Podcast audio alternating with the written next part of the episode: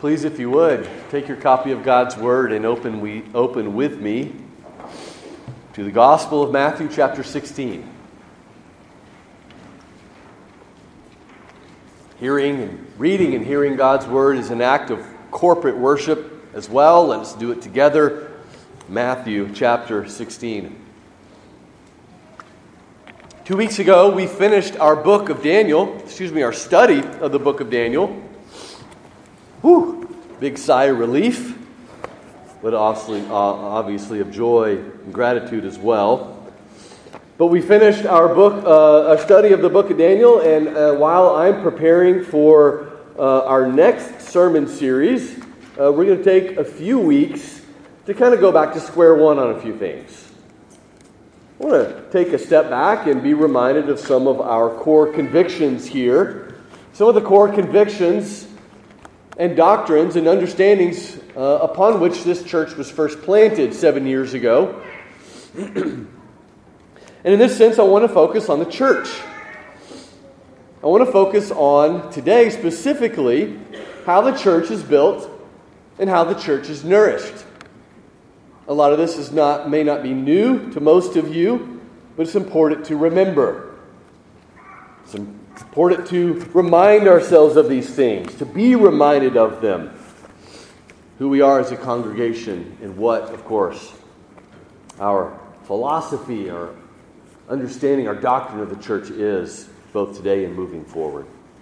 So, Matthew chapter 16, I'm going to begin reading in verse 13. I'm not going to do a full exposition of this uh, passage today in its context.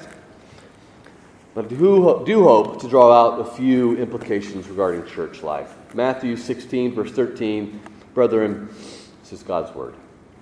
And when Jesus came into the district of Caesarea Philippi, he asked his disciples, Who do people say that the Son of Man is? And they said, Some say John the Baptist, others say Elijah, and others Jeremiah or one of the prophets. Jesus said to them, But who do you say that I am? Simon Peter replied, You are the Christ, the Son of the living God. And Jesus answered him, Blessed are you, Simon Barjona, for flesh and blood has not revealed this to you, but my Father who is in heaven. And I tell you, you are Peter, and on this rock I will build my church. The gates of hell shall not prevail against it. I will give you the keys of the kingdom of heaven, and whatever you bind on earth shall be bound in heaven, and whatever you loose on earth shall be loosed in heaven. Then he strictly charged the disciples to tell no one that he was the Christ. From that time, Jesus began to show his disciples that he must go to Jerusalem and suffer many things from the elders and chief priests and scribes, and be killed, and on the third day be raised. And Peter took him aside and began to rebuke him, saying, Far be it from you, Lord, this shall never happen to you. But he turned and said to Peter, Get behind me, Satan, you are a hindrance to me. For you are not setting your mind on the things of God, but on the things of man. And Jesus told his disciples, If anyone would come after me, let him deny himself and take up his cross and follow me. For whoever would lose his, uh, for whoever would save his life will lose it but whoever loses his life for my sake will find it. For what will it profit a man if he gains the whole world and forfeits his soul? And what shall a man give in return for his soul? For the Son of Man is going to come with his angels in the glory of his Father, and then he will repay each person according to what he has done. Truly I say to you, there are, not, there are some standing here who will not taste death until they see the Son of Man coming in his kingdom. Amen. This is God's word. Let's pray. Again, please bow with me. Father, again, we are reminded that you have the words of eternal life, you alone. But we do pray and we ask that you would make these words effectual to our hearts through the ministry of the Holy Spirit. Oh, Father, how often are we, how often are we like Peter here, assuming that we know what is best, that we know your purposes and your plan. Lord, just as you had patience with Peter, we pray that you would have patience with us. Just as you taught Peter, we pray that you would teach us. Teach us now. Answer our prayer and hear us as we ask. In Christ's name, amen. Well, one of the marks of a Christian is that the more that we grow and mature in our sanctification, the more we learn to live less and less in the present moment and more and more in light of the grand scheme of God's purposes and plan and promises. Part of living and growing as a Christian is learning to live not by faith, but by sight. Excuse me, by. totally messed that up. Learning as a Christian is learning more and more to live not by sight, which is our natural inclination, and yet to live by faith. The faith of God's grand plan and scheme of redemption. Think, for example, of creation, fall, and redemption, and how often those things, these three things are mentioned. Think of how often these things are mentioned in light of a way of summarizing the message of Scripture. We are told again and again in Scripture uh, the story of creation, in the sense it's important because we, we need to know and remember that we are God's creatures and that creation itself is good, that we might rightly order our lives. Think of how often we're told and reminded of the reality of fall, the reality of sin, and how we are to live in light of how everything that is wrong with the world can be traced back to sin. Even more so, think of how often we're called to remember and live in light of redemption. Think of the New Testament. Remember that you were once slaves to sin. Remember who you once were before the grace of God. As Israel is told to remember the Exodus, we are called to remember his body and blood in the Lord's Supper and so on. Think of as well as how often we're told to remember and live in light of the future, consummation, the last day. Knowing and living in light of creation, fall, and redemption helps us escape the tyranny of the present. It helps us live and walk by faith and not by sight. And I bring this up because if this is true in the Christian life, it's also true in relation to the church as well. In relation to the church, church life, our evaluation of the church, our live, our living in the church. Just like life, church life is full of ups and downs. Every church goes through seasons of plenty and seasons of famine. Sometimes it can seem as though church is heaven on earth. We never want to leave. At other times, we're tempted to question everything. Whew, do I really believe this? Thought I did. Is this really true? Maybe I can find something better at the church down the road. Maybe I need to run away and find greener pastures and we look at how the church is by schisms rent asunder and by heresies distressed, and, and we end up living in the moment and we forget and we neglect the greater and grander truths about the church. Well, here in our passage today, we come back to a core truth. Just like we might say, hey, ground zero for the Christian life is going back to creation, fall, redemption. Matthew chapter 16 is one of those core passages. One of those core passages that bring us back to a foundational truth that must always guide and direct our understanding and life in the church.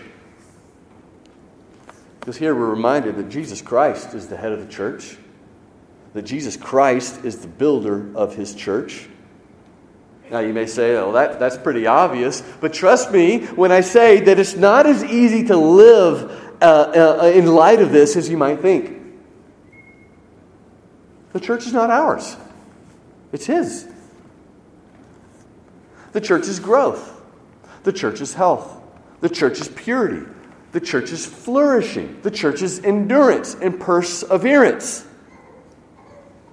Is ultimately his greatest concern, even more than ours, and is ultimately his task that he's promised to accomplish and fulfill, not ours.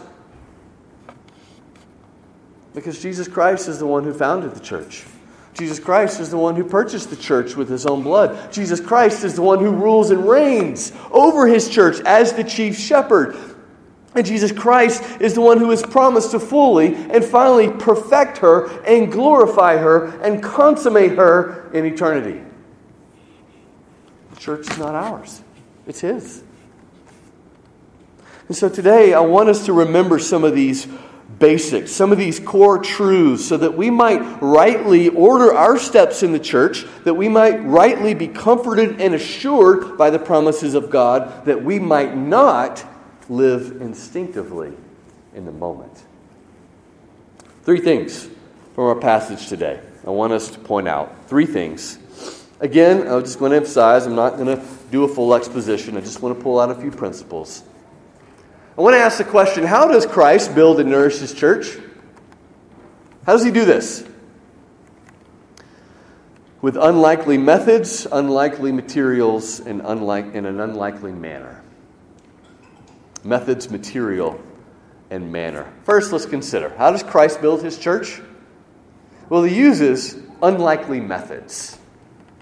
Maybe, maybe think of it this way unlikely church growth methods, right? How does he build his church? Unlikely methods. I said before, this passage is central in the book of Matthew, it's central in the New Testament. It's central in the Gospels because it's, uh, it's, in, um, it's only one of two places in all the Gospels where Jesus Christ specifically uses the word church. Now, of course, he talks about the church without using the term um, quite frequently, but it's central because he actually uses the word here. It's also central, though, because this passage really reveals why it is that Jesus came to earth. It's kind of that section of Matthew that kind of stands out. It's like a, a mountain, a paramount in the book itself, which really highlight and put on display all of the purposes for which Matthew is describing. All the reason why Jesus came and lived and died and rose. Christ came in order to build his church. That's the ultimate goal of his entire ministry. We're told in the first part of Matthew that Christ came to save his people from their sins. Later, we're told that Christ came to build the consummate kingdom of God. Well, here, that focus narrows, and it focuses in specifically on a particular manifestation of those things that are present in the church forgiveness of sins and the kingdom of God.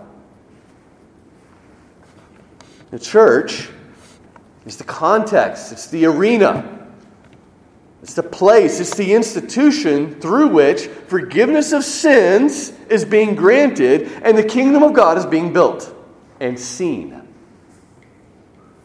Another way of putting it, the church contains the seeds by which Christ is recreating all things. But of course, our question at hand is how does he do this? How does God grant forgiveness of sins? How does God build his kingdom? How does God remake the world? Well, we begin to see this by noting the question Jesus poses to the disciples here in verse 13. There's been a flurry of activity in Matthew. Jesus has walked on water. He's fed 5,000. He's healed the sick. He's performed all these signs and wonders. And so he stops here and Jesus turns to ask the disciples, Who do people say that the Son of Man is? People seen a lot. Who am I?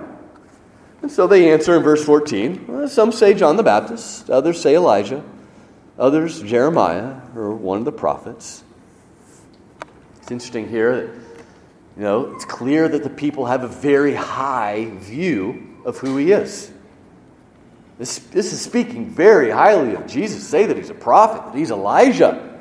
John the Baptist, all the people love John the Baptist. But you know, that's not enough, right? You know, it's not enough to think or speak highly of Jesus. Just think about it in our day.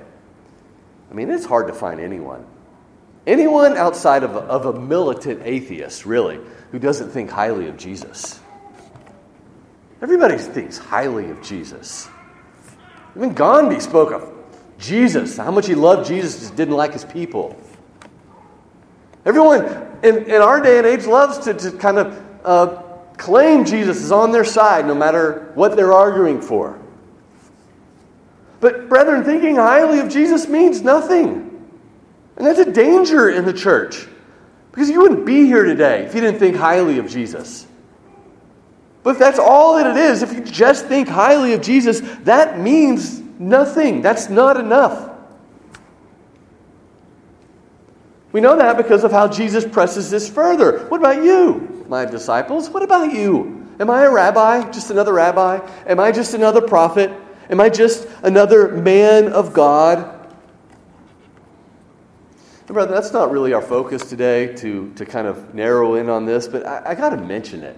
That's the implicit question that Christ is posing to you this morning as well. Who do you say that Jesus is? Because how you answer that is going to reverberate for all eternity. And if you think he's just a good man with good teachings, or a prophet, or a nice guy, brethren, that's not enough. Peter gives us the answer, the right answer to this question Who is this man? Verse 16 You are the Christ. You are the anointed one of the Old Testament. You are the Messiah, the promised one. And you are the Son of the living God. You are the Lord and ruler of God's kingdom. There is a relationship between you and the Father that is unique, that is unlike any other man or being in the entire universe. You are the Son of the living God. Peter answers right.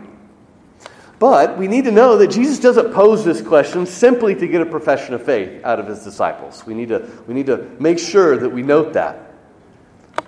He poses this question because he wants to teach them about the church. Verse 18 makes that clear. John, uh, Jesus instigates this conversation that leads to Peter's confession because he wants to teach them and us about the purposes of God, about the purposes of his kingdom, about how he came to build his church on this rock I will build my church. We're going to get into this more in a moment, but here we see that Jesus builds the church based upon the profession of faith in him, just like Peter's here. That's how Jesus builds his church, centered around this profession of faith. You are the Christ, you are the Son of God. But of course, as soon as we recognize that, we have to see Jesus also wants to teach us that this profession of faith doesn't come from within. Peter, how do you know this? Verse 17. Flesh and blood did not reveal this to you. In other words, you didn't come up with this on your own.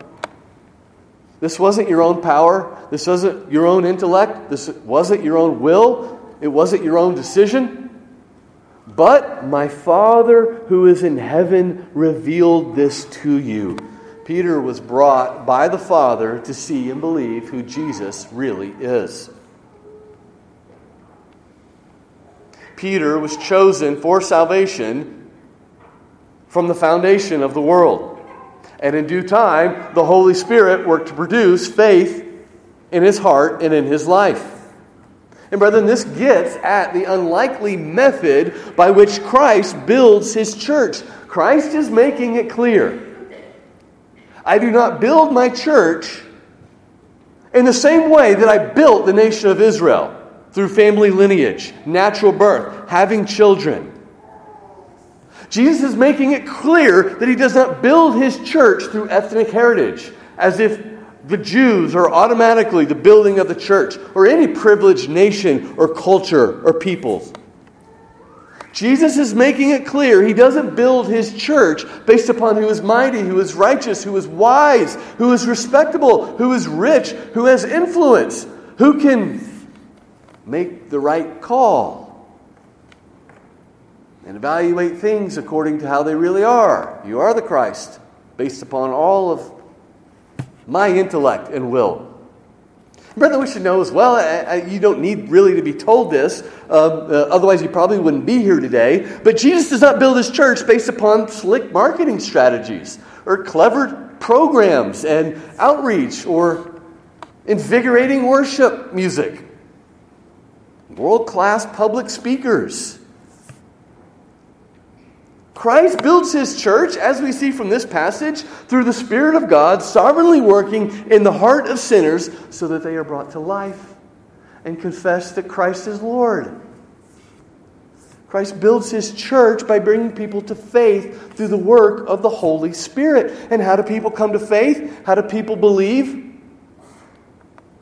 Well, to believe, they have to first hear. And to hear, somebody has to preach. And to preach, somebody has to be sent and commissioned with the authority of God to do so. These are the unlikely and ordinary means of how Christ builds his church. Well, brethren, if you are here today and you are part of the church of the Lord Jesus Christ, you need to know it is because what happened to Peter has happened to you. You are reading your own biography right here with Peter. And as in, in a minute we'll see, that includes his, his sins and failures as well. But somebody sent a preacher in God's providence. Somebody sent a witness to you, somebody to declare God's word to you, to get God's word in your hands. And the word of Christ came to you just like it resounded in Peter's ears and through the word of Christ, the Spirit of God revealed to you. That Christ is not just another teacher or prophet or man of God, but that he's the Son of God, and thus you confessed his name and were sealed for that day of redemption in the Holy Spirit. That's what's so beautiful about this passage in light of everything else. We can look at this and we can hear Christ speaking to us. Jesus says to you, Do you confess that He is the Christ? Then you are blessed. You are blessed. You have been taught by the Father. You have been claimed by Him as His very own. What an assurance of pardon right here. What an assurance of pardon to hear our Lord say, Child, you are blessed. Blessed are you, and to name you by name. So, the unlikely method by which Christ builds his church is through the message of the gospel, producing genuine faith in those who hear. And that genuine faith is uh, per the working of the Holy Spirit, and it is this manner and this method because this is what ensures that God Himself receives the ultimate glory in the building of His church. If it was in our ability to just bring people in the church and baptize them as we will, if it was just our ability to argue people into the kingdom, to manipulate their emotions, if we were just skilled enough in advertising and marketing, if we just worked hard and long enough to produce conversions, who, who would receive the glory?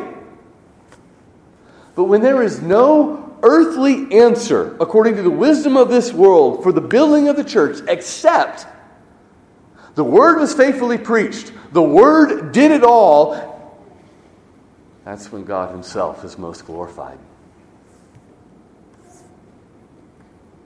Let us be careful to guard against responding in the moment, living instinctively in the moment when we don't see the health, when we don't see the growth that we want in the church or expect in the short term, and let's beware of forgetting that it is the Word and it's the faithful ministry of the Word and the working of the Holy Spirit, blessing the Word that is ground zero for what everything Christ is doing in His church and building His church. We got to move quickly. Secondly, there's a second answer here. How does Christ build his church? Also with unlikely materials. Unlikely materials. Let's look more closely at verse 18 and 19. I tell you, you are Peter, And on this rock I will build my church, and the gates of hell shall not prevail against it. I will give you the keys of the kingdom of heaven, and whatever you bind on earth shall be bound in heaven, and whatever you loose on earth shall be loosed in heaven. You probably know that this passage is uh, um, a point of great controversy in the history of the church. There's been a lot of ink and blood literally blood spilt over this question. What, what kind of role is Jesus assigning to Peter here? Is Peter himself exclusively that rock? In Roman Catholicism, Peter was the first pope. Jesus giving ultimate, ultimate, um, absolute authority to Peter, to one man, and, and he is to pass this down as uh, to his successors. That's what the Roman Catholic Church argues. Is Jesus assigning Peter an office like a succession of bishops, where only they can lay hands and pass that down? What, what is this role that Peter is being given here? Um, of course, we don't have time to go into all that today. Um, I'm not going to do, again, full exposition of this passage, but, but I want to make a few things clear here. It should be obvious from, from the surface of things. First, in, in the greatest sense, Jesus is referring to himself as the rock. Peter had just said, You are the Messiah, to which Jesus responds, Yes, and upon this rock, upon the Messiah, upon the Son of God, upon me as the church, excuse me, chief cornerstone, I will build my church. It's ultimately what is true here. Christ is the rock upon which the church is built. However, Jesus is intentionally making um, a play on words as well. And I do believe Peter has some sort of special role here. Peter is going to be a special agent by which Christ builds his church. We know that Peter was in the inner circle of the three disciples and he saw things that others didn't, like the transfiguration. We know that Peter was the first one who stood up and preached at Pentecost. And that led to thousands being saved and the founding of the New Testament church right then and there. We also know in the book of Acts that Peter, it was through Peter that the gospel broke through the Gentiles, spread throughout all the world. Peter does play a special role. However, I would also say that that's a role that's not just exclusive to him. We read in the book of uh, Ephesians that uh, the apostles are the foundation of the church. We know that it's through their ministry, it's through their writings, which continue to speak in our day, the word through their hand that continues to speak and build the church. I'd also argue, in an even greater sense, Jesus is also saying that we too are um, agents by which Christ builds his church. We who profess faith in Christ. And that's what I'm getting at here when I talk about Jesus uses unlikely materials. Because all we got to do is think about Peter here. Peter, the one who continually had a foot in his mouth. Peter, the one who a few verses later, Jesus would turn around and say, Get behind me, Satan. as great of a blessing it is to hear, Blessed are you, Simon Barjona. Excuse me As great as a blessing it is to hear, Blessed are you, Simon Bar Jonah. Think about just how, how crushing it would be to hear the Lord call you Satan. Peter's the one who had denied Jesus three times. Peter is the one, after Pentecost, the only apostle to be rebuked in the New Testament, as we read in the book of Galatians. Jesus, you're going to build your church upon this guy? Why not John? The one that Jesus loved. There's nothing bad ever said about John, except that part about wanting to sit right next to him in his kingdom. Why not James? He's your half brother, he's lion hearted. Why not build the church on him? Why not use him for this great task? Peter seems to be the most unlikely one of all to be chosen for this task. But, brethren, this gives us a picture. It gives us a glimpse of how the Lord delights to work. He doesn't delight in using the righteous and the especially gifted and the extraordinarily holy. Christ doesn't delight in building and expanding his church uh, using people who have things all together. But as we read in 1 Corinthians, the Lord delights in using weak and fallible and immature and sometimes often sinful vessels, vessels of mercy, to build his church. Paul says we hold this treasure in clay pots, right? In chamber pots, pots that are easily broken, easily crushed, that are ultimately worthless, that are ultimately filthy in some respect. They're used for base purposes. We're fragile. We could be crushed at any moment. We have no strength in of ourselves. We despair even of life itself, Paul says. But these are the instruments that the Lord uses to build his church. And again, he does this. Why? To reserve all the glory for himself. When the wise and the mighty and the beautiful and the strong and the gifted and the eloquent are front and center in the building of the church, the world is tempted to believe they did that rather than God. God will not give his glory to another. God delights to use what is weak and worthless and foolish in the eyes of the world to shame the wise and to thus glorify his name. But to get down to brass tacks here, in verse 19, Jesus promises then to give the keys of the kingdom to Peter. And the, the keys of the kingdom um, are depicted here as binding and loosing, loosening, uh, or another way, uh, opening and shutting the doors of the church. We need to ask here who, who is it that holds the keys to these kingdom, to this kingdom? Well, again, Peter does in some sense. The rest of the apostles do as well, in some sense, through their writings. But, brethren, I believe as we flesh this out in the New Testament, we see that you hold the keys of the kingdom as well. Yes, church officers, elders, pastors specifically, they hold a primary role. They're called to lead and to take initiative and to exercise authority in the opening of the, the door, front door of the church and the closing of the church to the wicked. But, but you too are given this task in some sense. You too are called to carry the gospel to your neighbor, to the world, to your respective places and callings. That's a duty that God has commissioned you to to evangelize, to witness. You too, as part of a member of this body, are to be careful who you let in the front door of this church. That's why we baptize on the basis of a congregational vote. And we all consent to a baptism. It's not just my decision. You too, as we see in the book of 1 Corinthians, most specifically, you are called to cast out the unrepentant. Paul charges the church. You put up with this sin. A man had his father's wife. You should have put him out. He doesn't charge just the elders with that, he doesn't charge Peter with that. He says, The church, for the purity of the body, you hold a responsibility here. So, so this is how all the saints, in some sense, we have different roles, we have different levels of authority, we have different places in this, but all the saints, in some sense, are given the keys of the kingdom.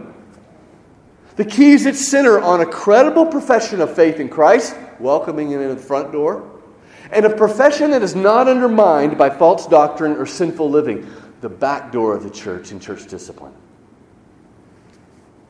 Putting up with sin in our church is not just the pastor's fault, it's your fault all of our faults. The ministry of the church, in some respect, the formal ministry is given to, to, to pastor elders. But there are, are one another areas of service and love and discipleship. Is your responsibility as well.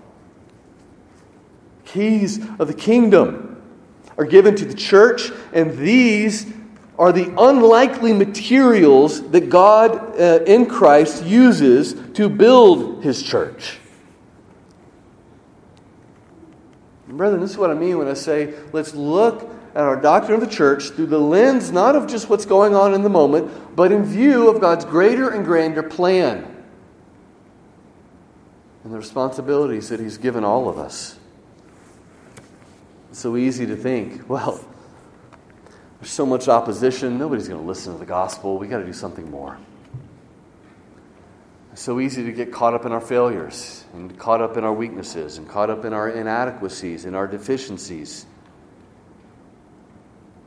It's, how easy, it's so easy to think, well, we got to just let everybody in, or the church won't, well, won't grow, or, or no, we can never excommunicate someone. We can't do that. That would damage our reputation in the community. No one's going to want to come in here. How easy it is to, to show partiality. Oh, these people have lots of money. We need to show them favor because they got great resources and we can do a lot for the kingdom, of course, with their offerings. These people have clout in the community. Ooh, we need to cater to their needs. We need that type of reputation. Or these people are my friends. I love this, the, the, this person or this family. Would never want to jeopardize that relationship by challenging their sin or saying something uncomfortable about their sin. How easy is it to just get caught up in these things? And, and rather than keeping our eyes on Christ, rather than, than understanding um, the nature of the church and, and the life of the church, and, and, we, and we live in the moment instead of pursuing first and foremost what He wants for the church, embracing the unlikely materials that He loves and is pleased to use, weak and fallible vessels, to build and nourish grow the church. Unlikely methods, unlikely materials. Third and finally, brethren, let's consider how Christ builds his church using, or I should say, in an unlikely manner. An unlikely manner. In an unlikely manner. Again, uh, look with me now at verses um, let's start with verse 20 and read through 25. Then Jesus strictly charged his disciples to tell no one that he was the Christ. From that time, Jesus began to show his disciples that he must go to Jerusalem and suffer many things from the elders and chief priests and scribes and be killed, and on the third day be raised. And Peter took him aside and began to rebuke him, saying, Far be it from you, Lord, it shall never happen to you. But he turned and said to Peter, Get behind me, Satan. You are a hindrance to me, for you are not setting your mind on the things of God, but on the things of man. And Jesus told his disciples, If anyone would come after me, let him deny himself and take up his cross and follow me. For whoever would lose his life, save his life, would lose it, but whoever loses his life for my sake will find it. Isn't it odd that Jesus talks about building his church? Upon this profession of faith in Christ. And then he turns around and tells his disciples, hey, don't mention this to anybody. God's ways are higher than our ways. And the truth is, uh, the disciples don't yet fully understand what Jesus was telling them, as the following verse makes clear. You see, at the end of the day, how is it ultimately that Christ will build his church. What's clear from verse 21 and following is that Christ builds his church by suffering and dying. Christ came to earth to die and to secure the salvation of his people. And that if Christ does not die, there would be no church, there would be no forgiveness of sins, there would be no kingdom of God.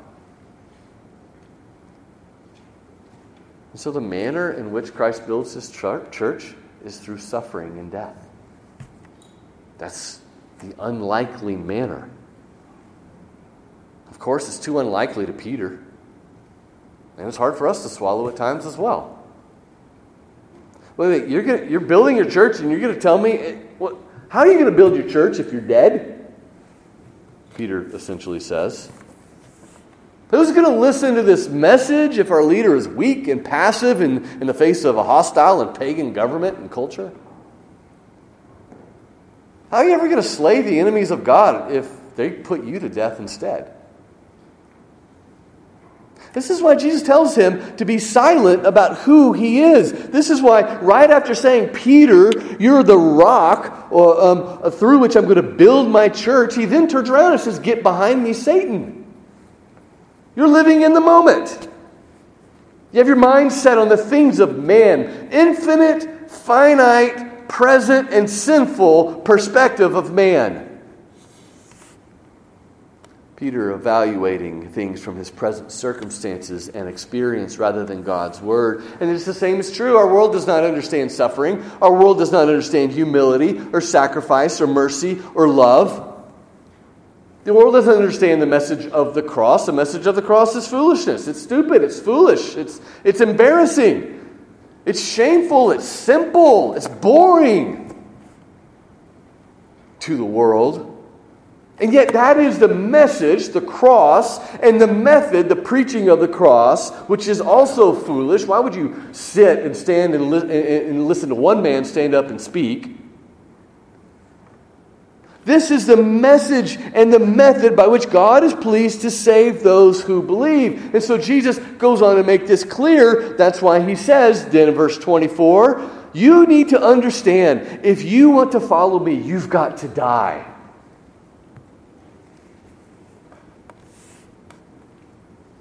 You got to die because the shame and the humility and the suffering that I am about to undergo, that's what I'm calling you to as well.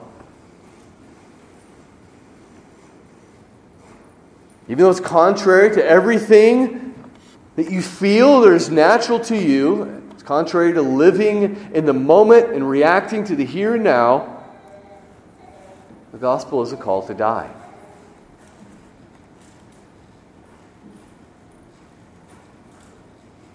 And think about how so often in life we do, we do anything we can to escape suffering. It's kind of natural to us. How often in life we want peace and comfort and pleasure right now. I want sexual gratification right now. I need to win this argument right now. I need to get this off my chest right now. I, I need to have this person. I need to have this job. I need to have this lifestyle. I need to have this kind of church right now.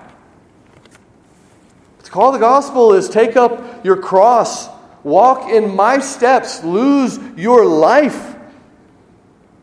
Live in light of eternity. Order your steps after uh, the, the path of suffering and shame that, that is inherent in the cross. The call of the gospel is a call to your death. A call to begin a sacred dying to self, even as He promises to give us the grace that we need in the moment. And brother, don't you see there's tremendous freedom, though, in the self denial and setting aside what you want in the moment to live in light of God's Word. There's tremendous glory that awaits us uh, in the life to come, when we walk just as He walked, when we share in His sufferings, when we are, are joyfully content for our wants and our desires and our preferences to fade into the background that He may increase and we may de- decrease. The unlikely manner in which the church is built is through her shame in the eyes of the world, through her suffering, and through her death in some sense. Brethren, as we kind of bring this all together, we might feel that the bare message of the gospel is inadequate to build the church. Christ uses unlikely methods through his Holy Spirit. We may feel that we ourselves are entirely inadequate to be an instrument of his building the church. But Christ delights in using broken, unlikely vessels of mercy and weakness for his glory. And you might feel that humility and suffering and a life of self denial are antithetical to the building of the church. But Christ promises, just as he is our suffering Savior, that as we lose our life for his sake, we will find it. And the manner in which Christ builds his church is suffering the blood of the martyrs is the seed of the church, was the cry in times of old. This is the new community that Christ is building. This is the people of God that should radically re- reorientate our entire lives in perspective. The question we're faced with is uh, when we get discouraged in the short run, run, will we try to fix things ourselves? Will we just get discouraged and walk away when things don't go according to plan? Or will we remember who is the head of the, head of the church? What has he promised to do? How has he promised to build it? These are the foundational reasons for why we are here at CRBC. It's why we exist. Brethren, what a privilege it is to hear that this promise of blessing upon profession of faith and the privilege to know and rest in His Word, the gospel, as the means by which the church is built and nourished. A privilege it is to walk in the steps of our Savior, even if that means difficulty and suffering and shame. What a beautiful thing it is to know that Christ came down from heaven to lose his life for our sake. And when we see that and we know that, how shall we not freely and joyfully give him our lives in return and live that life of sacred dying to self? Not to earn anything, not to merit anything, not to accomplish anything. We already have it all in him. But to do so in thankful gratitude as we are receiving a kingdom that cannot be shaken. Brethren, I call you this morning to remember Christ as the head of the church and fix our eyes upon Him and the ups and downs, the twists and turns, and the joys and sorrows that characterize this life and this church life, even here at CRBC, and everything in between. Let us fix our eyes upon Christ. Let's pray.